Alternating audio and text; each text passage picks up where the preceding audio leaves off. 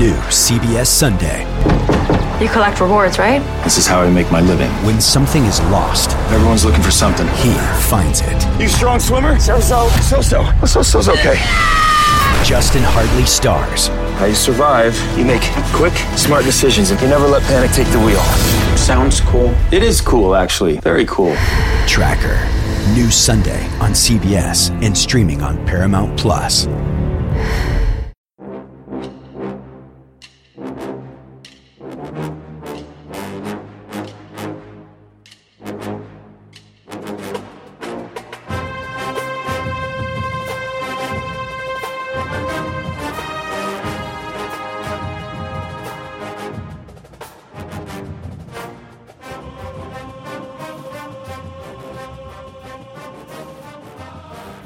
Good morning, Bucknutters. Welcome to the Bucknuts Morning Five here on Friday, July 2nd, 2021. I am Dave Biddle. I'm very happy to be joined by Jonah Booker for his usual Friday visit. All right, Jay Book, you and I have talked a lot about name, image, and likeness and what could happen. When is it finally going to happen in Ohio? Well, it's finally happened. As of uh, yesterday, it's official. Um, I'm just curious. I'm going to ask you a couple questions about this. Just overall, first question, just, um, you know, from kind of a global perspective here, just lo- overlooking college football. How do you think this is going to affect college football, and are you for this development? Yeah, it's big time, especially for the student athletes. But I think you're trading into uncharted territory. This is going to be the wild, wild west right now.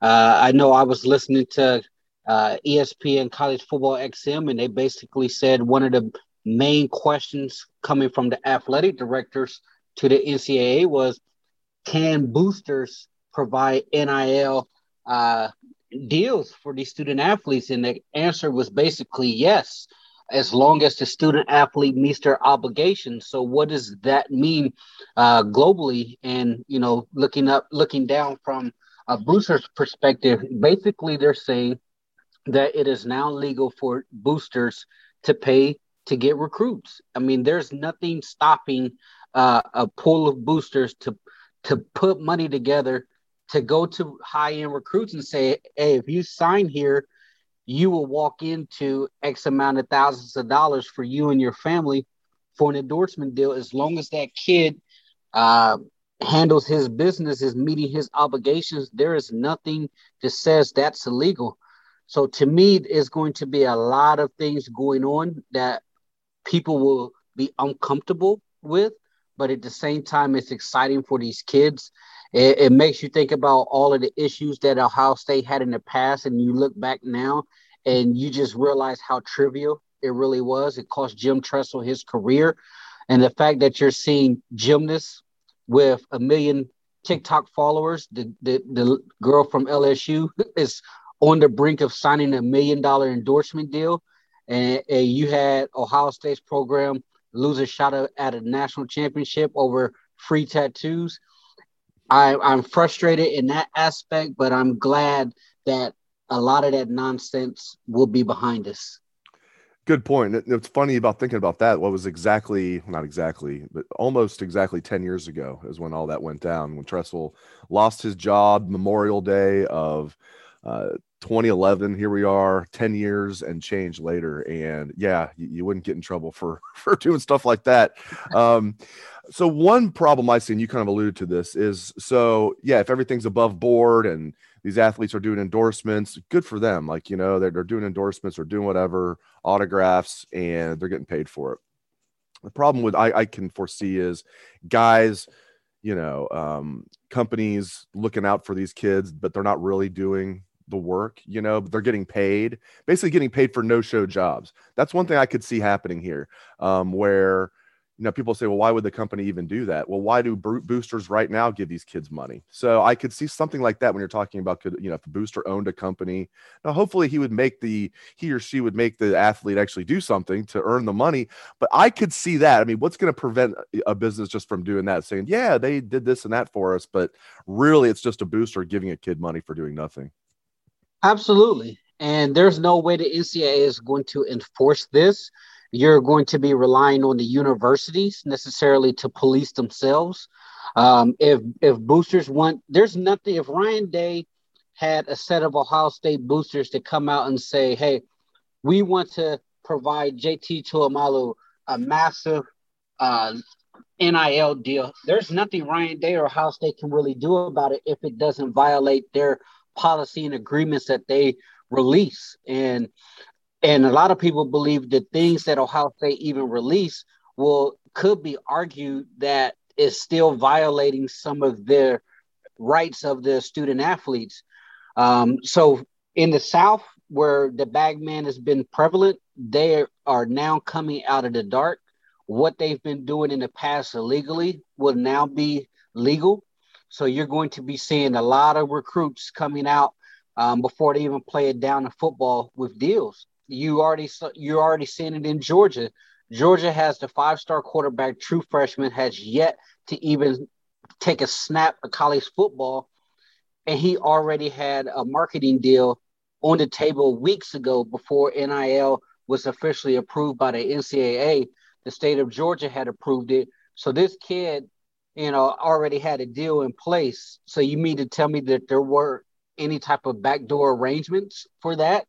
Um, I find it hard to believe that Georgia doesn't have more marketable players on their current roster of a top five program who's pushing to get into the playoffs, but you choose to have a deal with a true freshman quarterback who hasn't even shown that he can play at this level yet.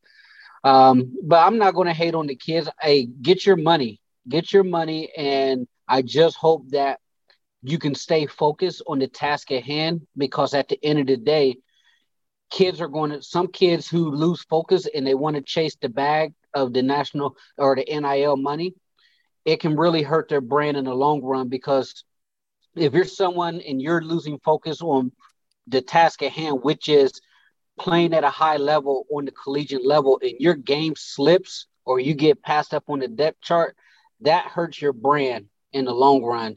So hopefully, at a program like Ohio State, and I have nothing but the utmost faith in those coaches and Ryan Day that they will allow their players to benefit from this, but also let them understand that you're here to play football. You're here to compete for a national championship. So those things are great. Uh, get your money while you can, but don't let that be a distraction to what we're trying to do as a program and as a team. Last thing about name, image, and likeness. We'll move on to other topics. Curious to get your take on this. Again, this is not something we're going to know for sure for a while, but I bet you have a good feel for it. With name, image, and likeness here, do you think this is going to level the playing field a little bit in college football? We're not acting like Bowling Green is going to be on the same level as Alabama. That's not, not what I'm talking about. Is it going to level the playing field a little bit, or will it make the rich richer? Will it make you know the Ohio States, the Alabamas? Will it uh, increase the gap between those schools and some of the other schools? I, I kind of go back and forth because you will obviously think that the top dogs will have you know the best opportunity to really pull away from themselves. And the reason i say that is because the nfl players association released their guidelines. They're now allowing sports agents to go into nil deals with athletes so that they can go ahead and get a marketing deal going. But the caveat is you can't have any future nfl contract strings tied to that deal so if you're a Klutch Sports with Rich with Rich Paul and LeBron James and Maverick Carter, you obviously have an Ohio State connection there. What's to say that Klutch Sports doesn't sign a bunch of Ohio State football players to lucrative deals? That's a benefit for Ohio State because Ohio State will have a program loaded with NFL caliber players that these potential NFL agents will want their service after they decide that they're going to the NFL. So if you're able to get an inroads with the Alabama players or the Ohio State players, that's going to be a lucrative deal for teams to say, hey, look at how look at how much our players are making from the name, image, and likeness just from the NFL agents alone who are signing them to marketing deals. Now, with that being said, the other part of me can understand where a lot of people believe this can help level the playing field. Let's say you're a four or five star, highly regarded guy. You going, you're choosing between Alabama or Ohio State. Chances are you're going to have to really fight and claw to get your playing time and earn.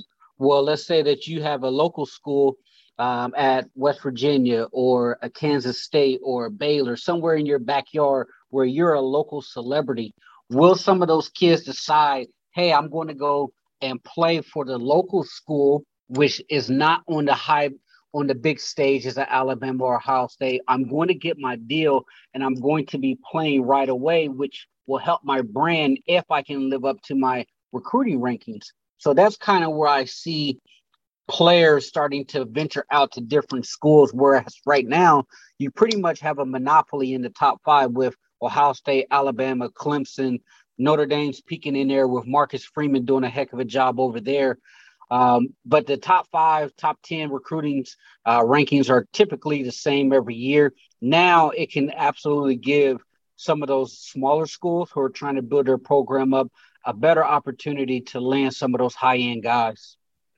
All right, switching gears away from name, image, and likeness, but uh, sticking with the topic of the rich getting richer, perhaps, uh, not perhaps in this case, but Ohio State, the rich getting richer in their 2022 class, landing corner Terrence Brooks, Little Elm, Texas, same high school as Ryan Watts, a little budding pipeline there, perhaps, in Little Elm, Texas. Buckeyes continued clean up in the state of Texas. It's unbelievable. Terrence Brooks, a high four star corner. Uh, we'll get to Kerry Coombs in just a moment, him specifically. But um, now 15 commitments in this 2022 class. Who knows? Maybe this will be the year they finally win the mythical national championship in recruiting. But another great get for the Buckeyes getting Terrence Brooks. Yeah, it's unbelievable. I know a lot of people were shocked if you ventured over to the, the Texas and the Alabama boards for a few laughs after that commitment. It was pretty hilarious because a lot of people thought that he was Nick Saban's to lose.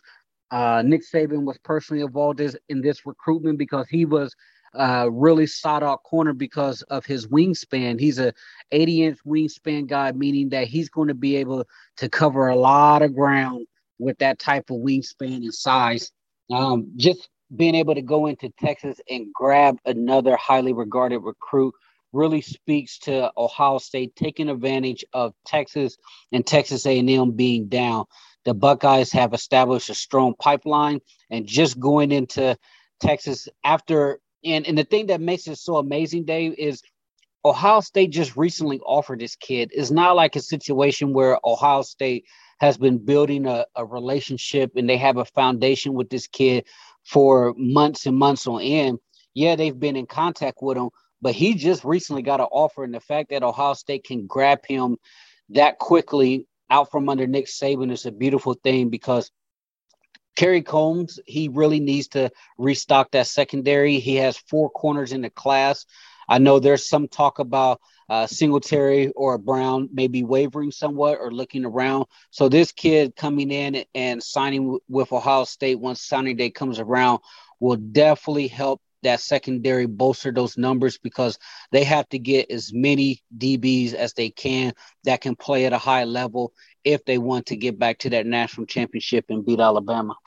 There's an interesting thread on the front row message board that we want to tackle. It's regarding Kerry Coombs, and it's basically a how you like me now for the Kerry Coombs haters. You know, after they landed, you know, Terrence Brooks and just everything else Kerry Coombs is doing on the recruiting trail, and uh, Kerry Coombs supporters are like, you know, how you like me now, and you know, but the thing is, I don't think anybody's doubted Kerry as a recruiter. I know you made that point. I don't think that was that's kind of a straw man. Like no one ever said, "Oh, Kerry Coombs can't recruit." Like everybody knows he's an all-star recruiter, not a good recruiter, but a great recruiter.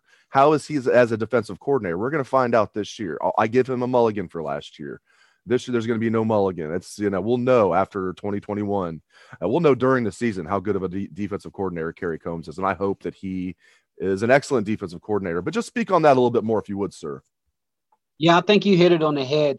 Um, you know, Kerry Coombs definitely has his skeptics, but everyone can universally agree that he is a phenomenal recruiter. So him having a, a, a lot of success on the recruiting trail is not surprising at all. That's always been one of his main strengths was being a hell of a recruiter and also being a heck of a position coach because his numbers speak for himself. The amount of DBs that he's put into the NFL that's played at a high level is second to none.